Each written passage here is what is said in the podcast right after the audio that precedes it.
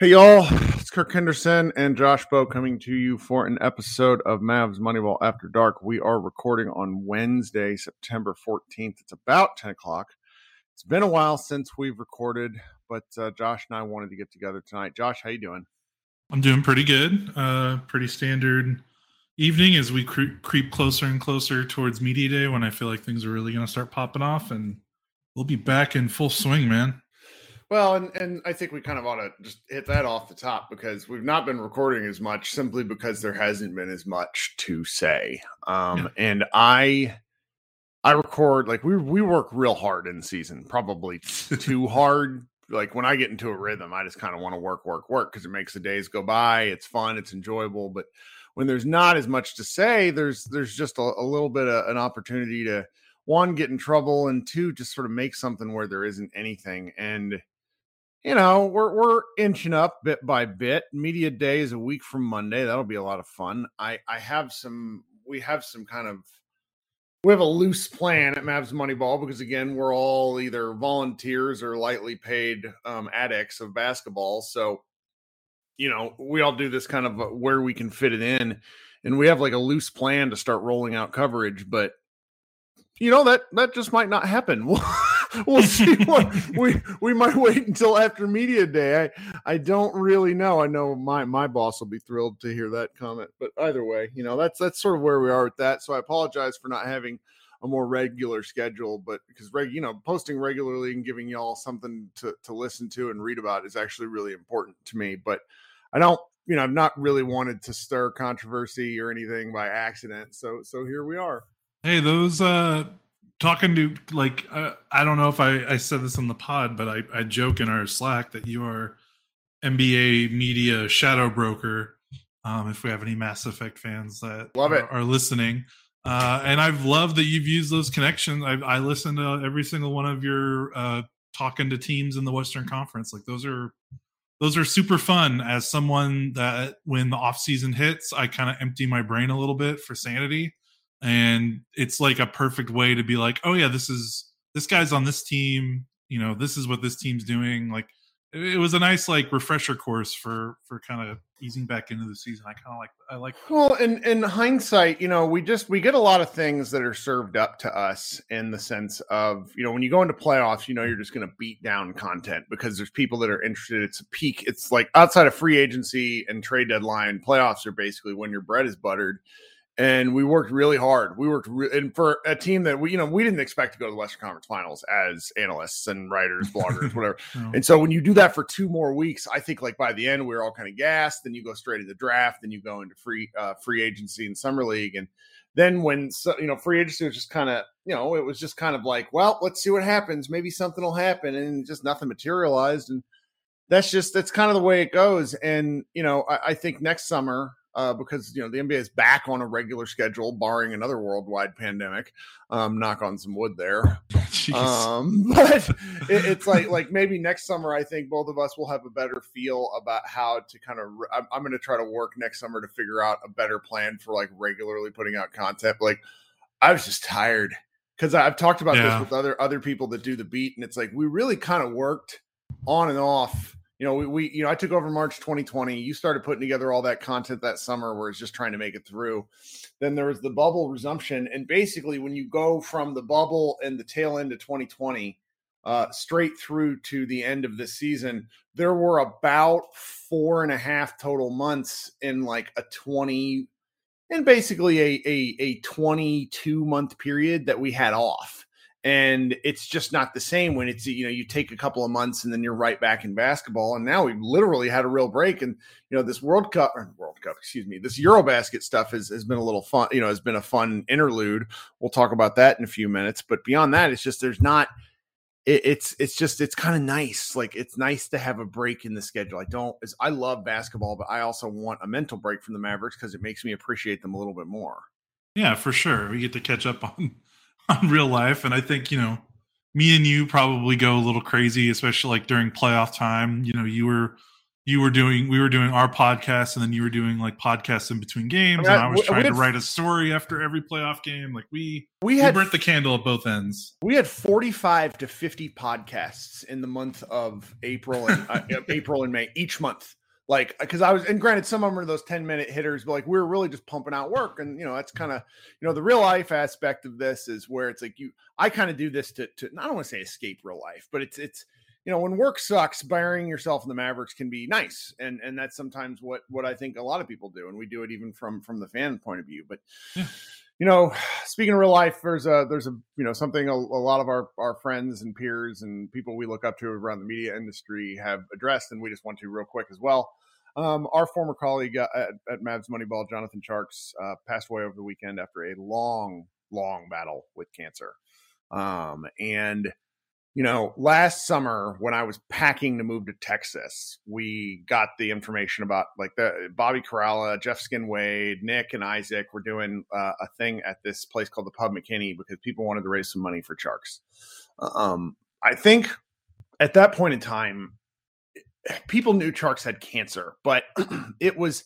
I don't think that the depth and sort of the scariness of his diagnosis had really permeated to people that were uh, that read his work. Granted, he wrote about it and it was kind of out there in the open, but it felt a little bit surreal because you know he's he's he's even open about it where he's like, well, I might have 18 months a year, that sort of thing. And you know, you I was out of town and I was talking to a lot of people that were just like really like shaken by the diagnosis. Like it was a, a thing that nobody really wanted to like. You know, it's like not you're going to talk about it in social media. It's things you exchange texts about. It's just like this is terrible because mm-hmm he's a young father, as are we. Um, and you know, we knew him way back when, frankly, and it it shook us. And you and I just yep. said, okay, we're we're gonna do a GoFundMe because a lot of people want to go to this thing out in McKinney.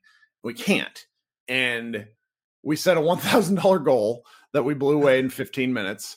We set a five thousand dollar goal that we blew away within like three hours, and then we just kept bumping it up. And by the time the fundraiser came around there was in the neighborhood of $45,000. A donor, um, I want to say it was Isaac over at um, uh, Locked on Mavs, was like eh, basically like, I remember this vaguely. Isaac can probably clear this up, but like a, an anonymous donor was like, I want to put you over the top at 50,000 and donated $5,000.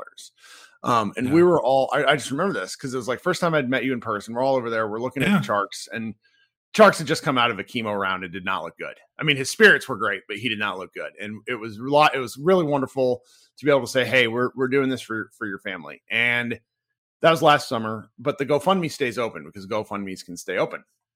Over the last year, and I get email updates about this because we're in charge of it. Um, it goes straight to his wife, but it's like we're like the account holders, so it, it just sort of sat yeah. there open.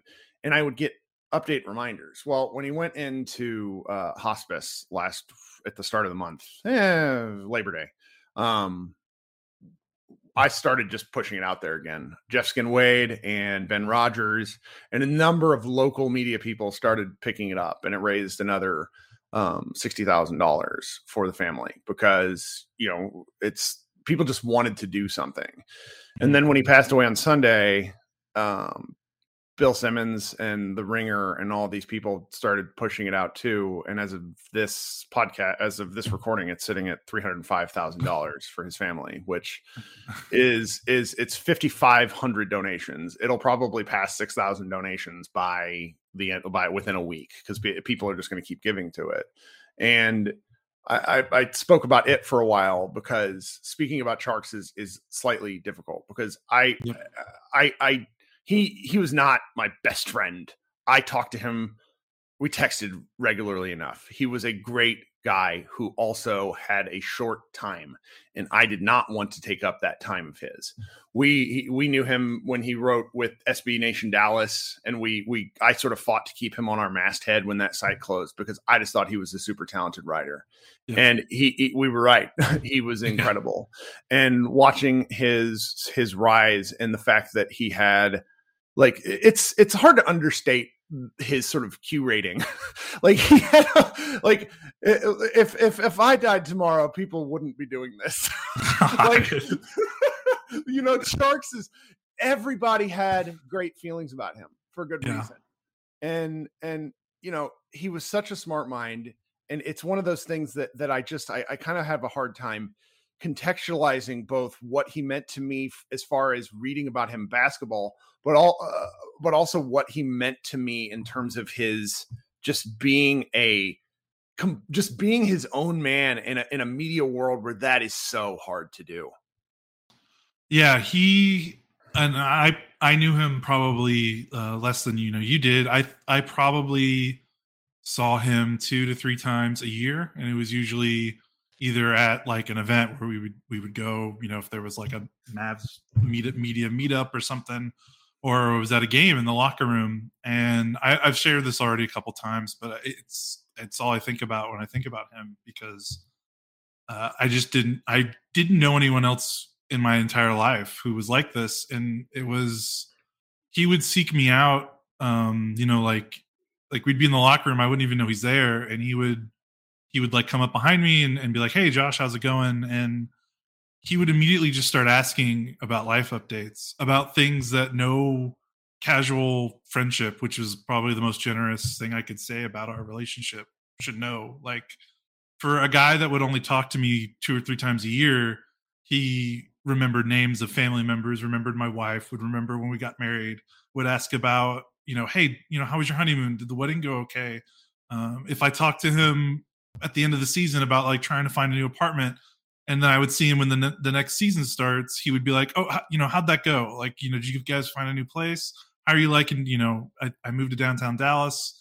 Uh, you know, when we were talking at Mavs games, how do you like this? You know, how do you like being in the city? You know, I mean, just like I don't know. I, I like I said, I don't. He's one of one. I don't know anyone in my life. I've never met anyone that had that kind of kindness and thoughtfulness, and that's that's what makes this you know really hard. And I know a lot of other people. You know, there's been some incredible tributes written to him, and the money raised, and I think I said, you know, the three hundred thousand is incredible, and but like the number of donations, like how that number got to be, is like just goes to show how many people you know he touched and i think for me another reason why this was especially hard was you know i mean cancer is a bitch and the fact that he got diagnosed and it was kind of like emotionally the way to pro- like it was like someone you knew got into a car accident and was gone but like that inevitability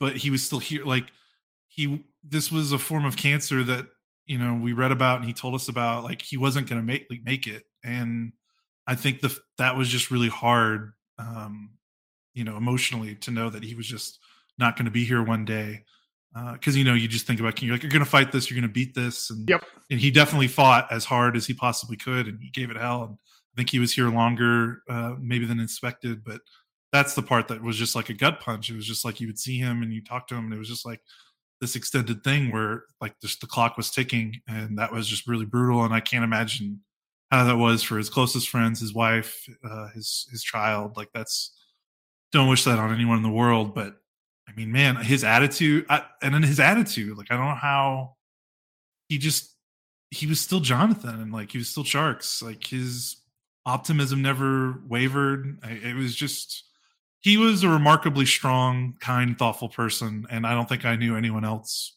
like him, and that's crazy. Yeah, yeah. I I've thought a lot about him because I think that you know when you when you talked with him and you realized how serious his his diagnosis was, and he and I went out and grabbed barbecue probably within a month of me moving here, and it, he was pretty direct about that. So it's you know, I think we'd all it's still shocking and sad, but there was like a, a sense of sort of making peace with this, it, mm-hmm. particularly mm-hmm. if you've dealt with death in any sort of your friends or family or sort of it's it's the grieving process is particularly when it's like long coming is is is different for everyone. But I'd sort of you know, it's sort of accepted it in a in a way, but I, I keep thinking about what he, you know, just sort of how he he fought it and how he uh, just sort of lived day to day in a way. Mm-hmm. Like Bill Simmons told some really good stories today on a podcast that him and Kevin O'Connor did. It just about how he made people feel at comfort, like the kind of things he would just ask you, which were amazing. And like then there's the the kind of the thing that that people have danced around uh, a little bit. Some some podcasts and things have addressed it a little more directly, which is good because I think it's good. Um, he was very he was a very dev- devout Christian in a way mm-hmm. that I I he lived out loud. I think is the best way I could could explain it. He would talk to you about his faith openly. Um, he would not want to make you uncomfortable, but it, it, you know for for for a lot of Christians, most like they're told to spread the word of God, and he would attempt to do that in every possible way, making people feel as comfortable as they could. And a lot of people don't like talking about this sort of stuff. I grew up in this sort of household, um, and I'm you know not really don't really you know, I'm fairly lapsed. I'm sure I'll get some DMs about this tomorrow. But it, it's the way he would approach it was one of genuine interest in you as a person. And yeah. that just kind of encompassed the way he approached things. Um, and I will, you know, I will miss him. I will. Th- I have a lot of his stuff bookmarked, probably just in in perpetuity, because the way he wrote was so unbelievably good. It, it's it, it, he was the way he wrote and the way he spoke, where there were no wasted words.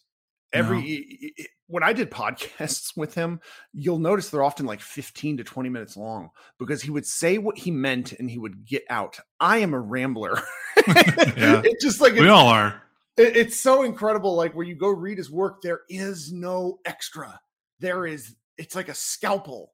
And eh, you know, any aspiring writer, I really recommend you go read his stuff it's it's just yeah. it's I don't know. We've and then yeah, and and then like another part of it is like obviously he was a great basketball writer, but I almost feel like that belittles his talent in a way because sure. as you saw, you know, in you know his last you know year on this on this earth, uh, he wrote some really uh, touching pieces about grasping his own mortality, and part of me was reading that, and I was like fuck, like you should have been like we could have gotten it like you should have been writing other stuff other than that like you could have been writing about more important stuff than basketball. And i know he did on the side he wrote about his faith and he wrote about like he had personal blogs that interest him but like he was he was more than just like a good basketball writer. He was truly truly a brilliant uh, a thinker and, and writer yep. just in general. And yeah it's it's you know it's a shame but uh seeing the response is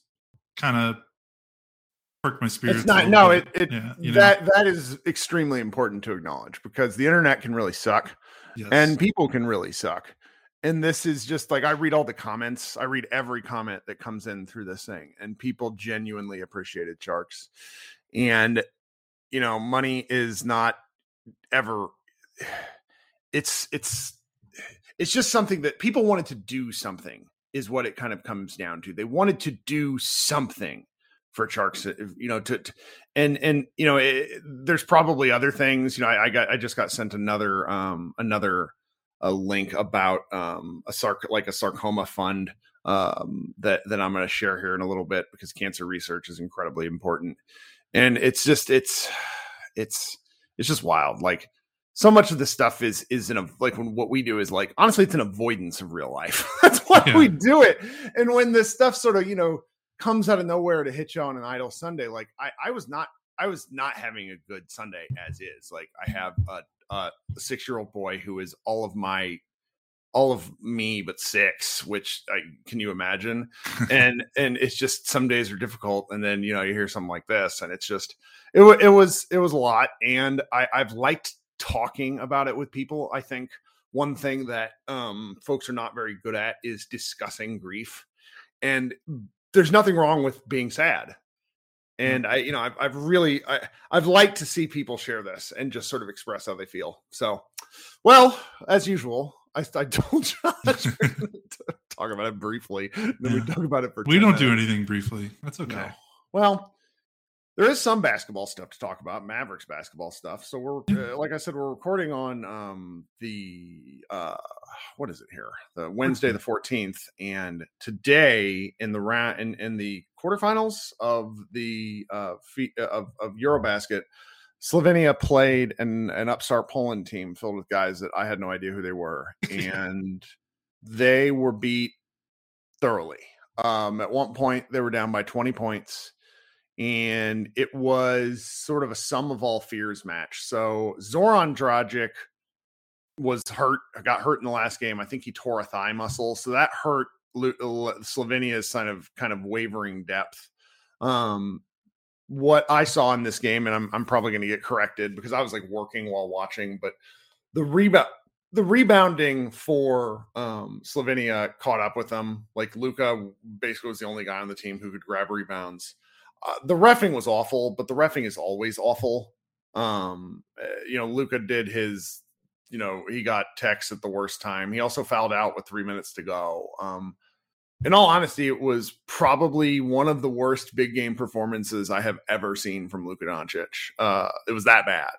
Um, he beat himself up pretty bad in the post game because, you know, as a country with two million people, Luke is always going to give them a chance, but bites at the apple, there's a limited number of them in terms of these international competitions, which is why they're so important to this country um, and to the team.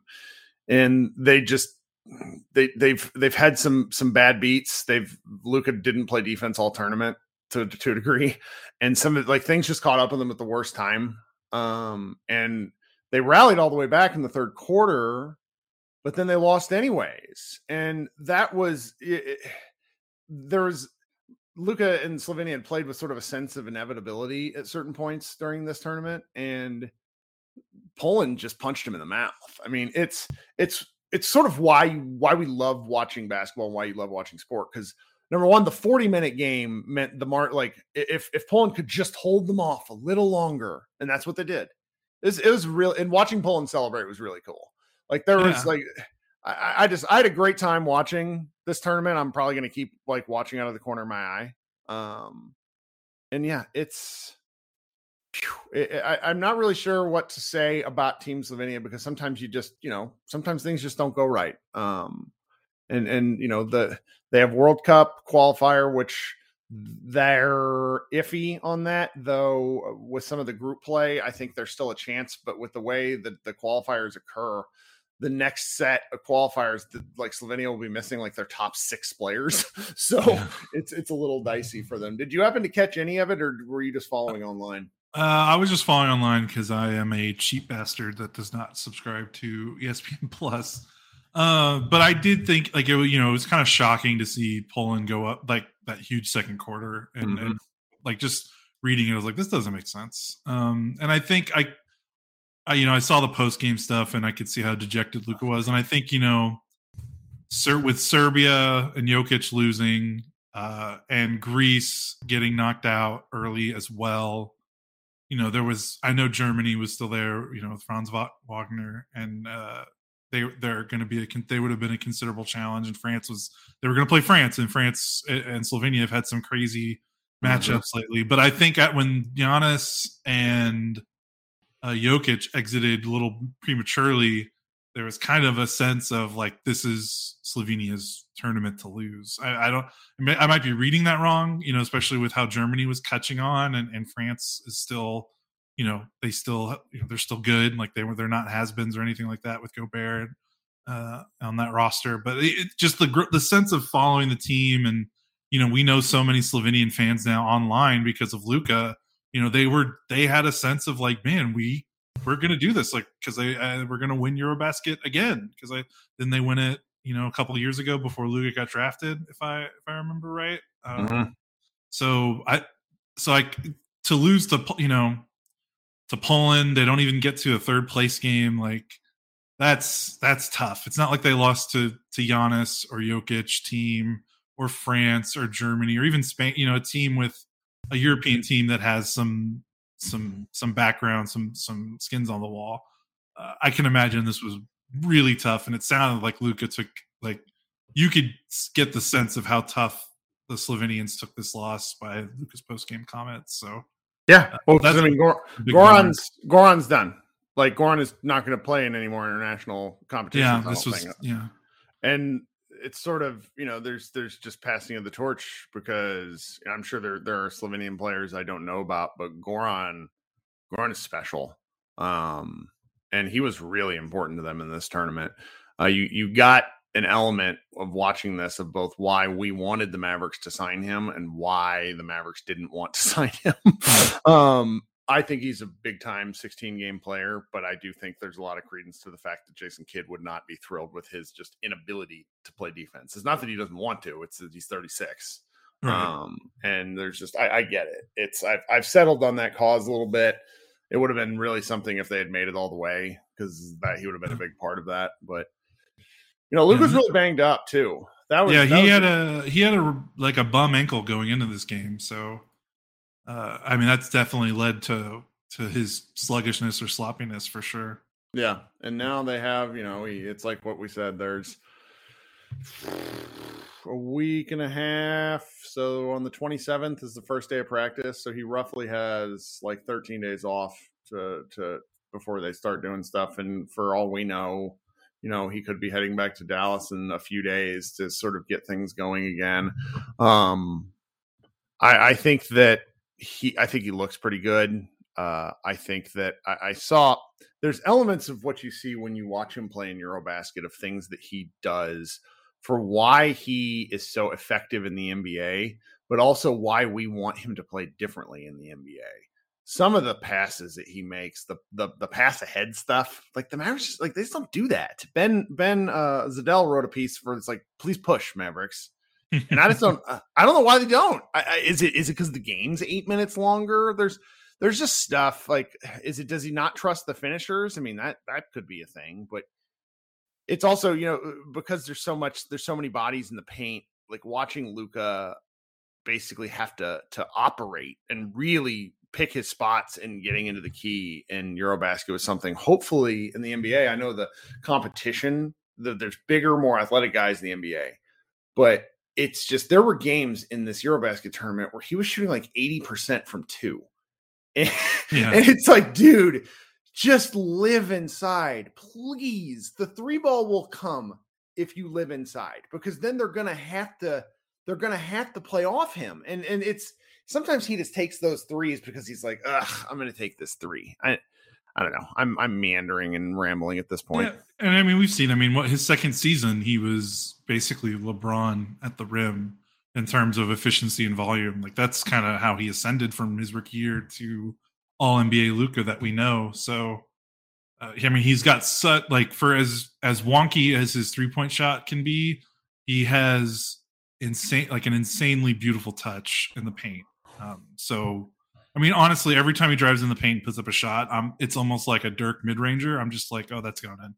Like whether it's a floater or he's falling down or it's a layup or a drive. Like I mean, he's he is that good in the paint. So uh, hopefully you know he can live there this season and hopefully you know he's not coming into camp weighing whatever it was he weighed yeah. Uh, last year and, and we can tell watching these games he certainly doesn't look like the Luka that started last season, so that's a good sign. But I also know that Luka has shape shifting powers, and 13 days off could literally mean he could look like anything when he comes into training camp. Yeah. So, yeah. so I'll see. I'll just you know I'll just wait and see until media day, and we'll go from there. Yeah, there's you know, Dennis Dennis Schroeder still playing Schroeder. Is yeah. that how you say his last name? I'm always bad at that, even though Brian Brian Schroeder is like one of my best friends, and I screw up his name as well. Um, I there's a lot of like clamoring. It's like, oh, are the Mavs going to sign him? And and I'll just say I don't see it because if they were going to sign him, they would have signed him. Is is where I land. Do you have any thoughts on it? Yeah, I think there's just too much baggage there. Um, the Mavericks have had opportunities to acquire him. I feel like for years now. I mean, how many times has his name come up in in in trade uh, talks and rumored with the Mavericks because they needed a point. You know, like yep. before Luka was drafted, they needed a point guard in the worst way. Like in the final years of the Dirk era, uh, when they're rolling out Raymond Felton and stuff like that. Like he right. was always he was always a name that I was like, oh well, the Matt, you know, he's just on the German national team. You know, but they never happened. And when you see the way that he leaves teams, like every time he left the team, the the team he was on felt like they were they couldn't wait to get rid of him. Um, and when you have Dirk on your roster, if he's not, you know, I would imagine at that time if Dirk was like, "Hey, I get this guy, I want this guy," they would have gotten him, and yep. and Dirk would know him a little bit better, you know, being a part of the German national team. So Uh, I never got the sense that Dirk particularly thought he was a good fit, which maybe tainted how the Mavericks organization felt about him. And then Jason Kidd coached him in Los Angeles for his one year in Los Angeles. Kidd was there, and you know, Kidd got a front row seat to that guy. And if they haven't signed him yet, uh, I'd have to imagine that means uh, maybe Kidd isn't wasn't too impressed with him uh, in LA. So like, there's just too many too many forces going against it. But I mean, who knows? I mean, knowing how the world works and this league works. I mean, if I wake up tomorrow and see that they signed him to a one year minimum, I mean, sure, it wouldn't shock me. But I, I, just think there's too much stuff going against it with the history with Kidd and, and the Mavs history uh, as an organization. Yeah, I, I still think they're just sort of playing the field. Um, yeah. They're going to see if there's anything out there. They're going to be reactionary because that's sort of the only options that they have.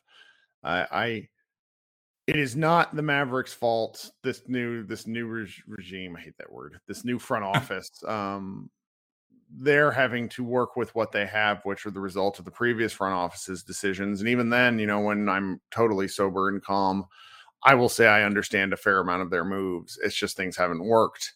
Um, this might be the medicine you know this is the taking their medicine year. Now the thing that i have to reconcile and i talked about this today earlier to earlier today i went on a twitter space the the 77 spaces with my friends jazz jose and rolo. Um they talk they they let me come chat on their show a little bit. It was fun um, and they, Jazz asked me, you know, where do you think like the Mavericks fall in the pecking order? And I said, in terms of talent, they're outside the top six. Like they just really are. Like you go through and you look, and they're in this kind of morass of talent. Now, I can't see a Luka Doncic team in the play-in.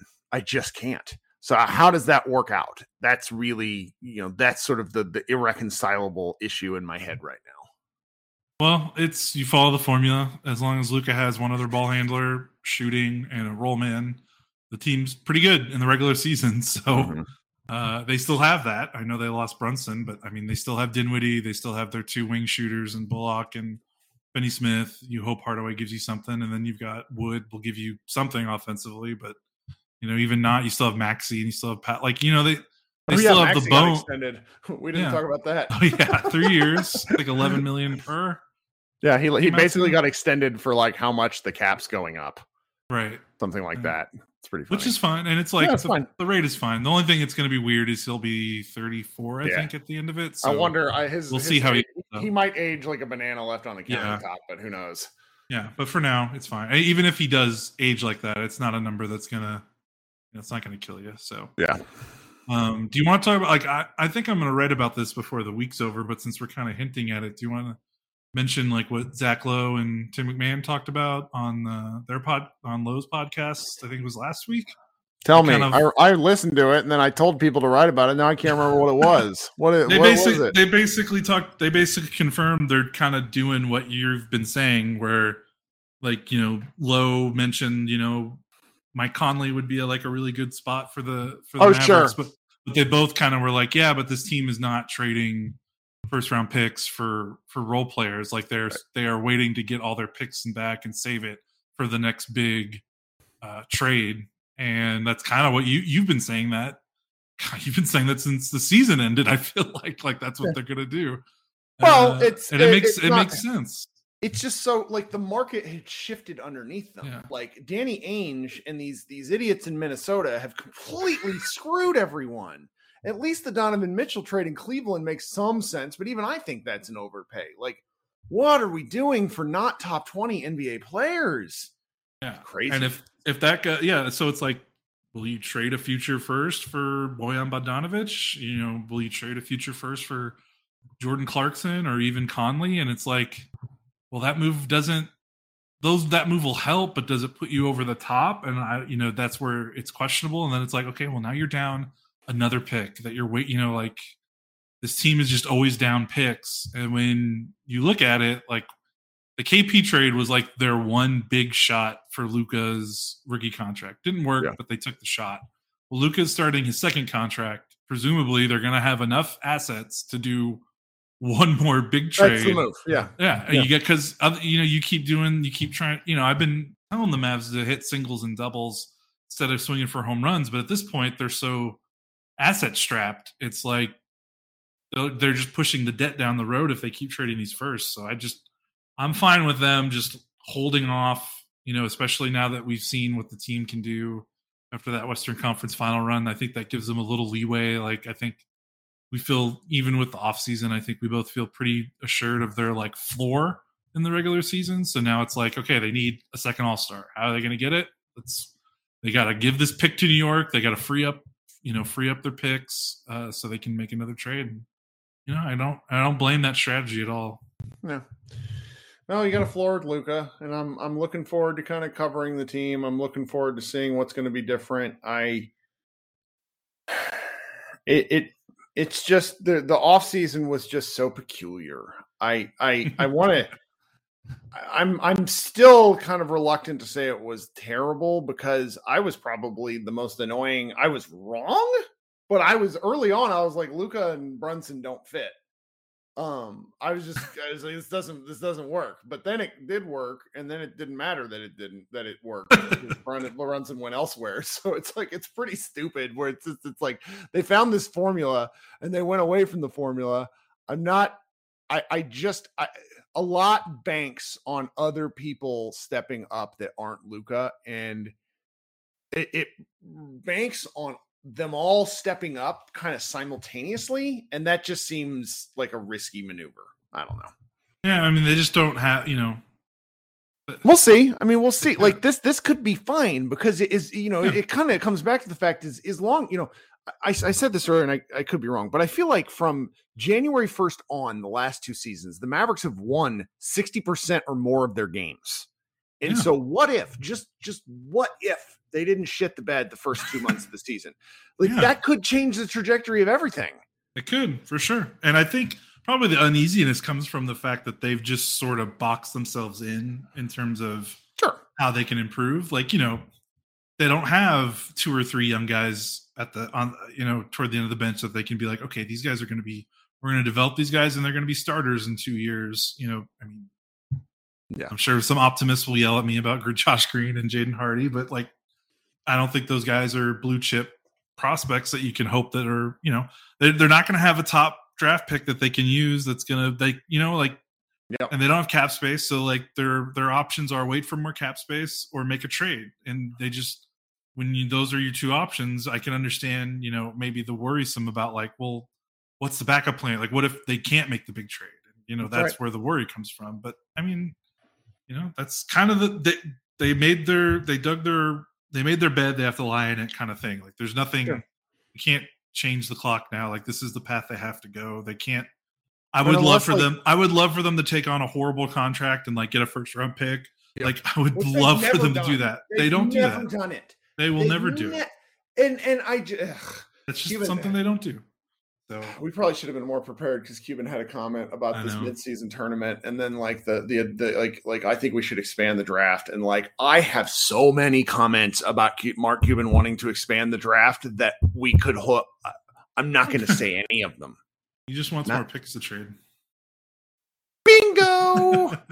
Okay, we've had fun. We've yeah. talked for longer than we intended. I don't know when we're going to be back because I don't know. Lots of real life nonsense like you know, some the people who follow me, like my dog had brain cancer or might have brain cancer and then had the brain tumor removed. So he might be okay. Like just lots of like feelings this week between, you know, losing a good friend and dog and everything. And it's just like, I don't want a podcast about the Mavericks, but I do want a podcast about the Mavericks. Like I like, like we've talked for 40 minutes. Yeah, we didn't even have a run. We didn't even have a rundown or anything. No, I just was like, "Hey, let's go," let's and go. then we started talking. so, well, you know, we'll see. Um, if we start doing season preview stuff, then I think we'll probably record. But this might be the last one for this week. Maybe I'll do a green room Friday just to see, but we'll see. You got anything else? Uh, that's it. Let's get out of here.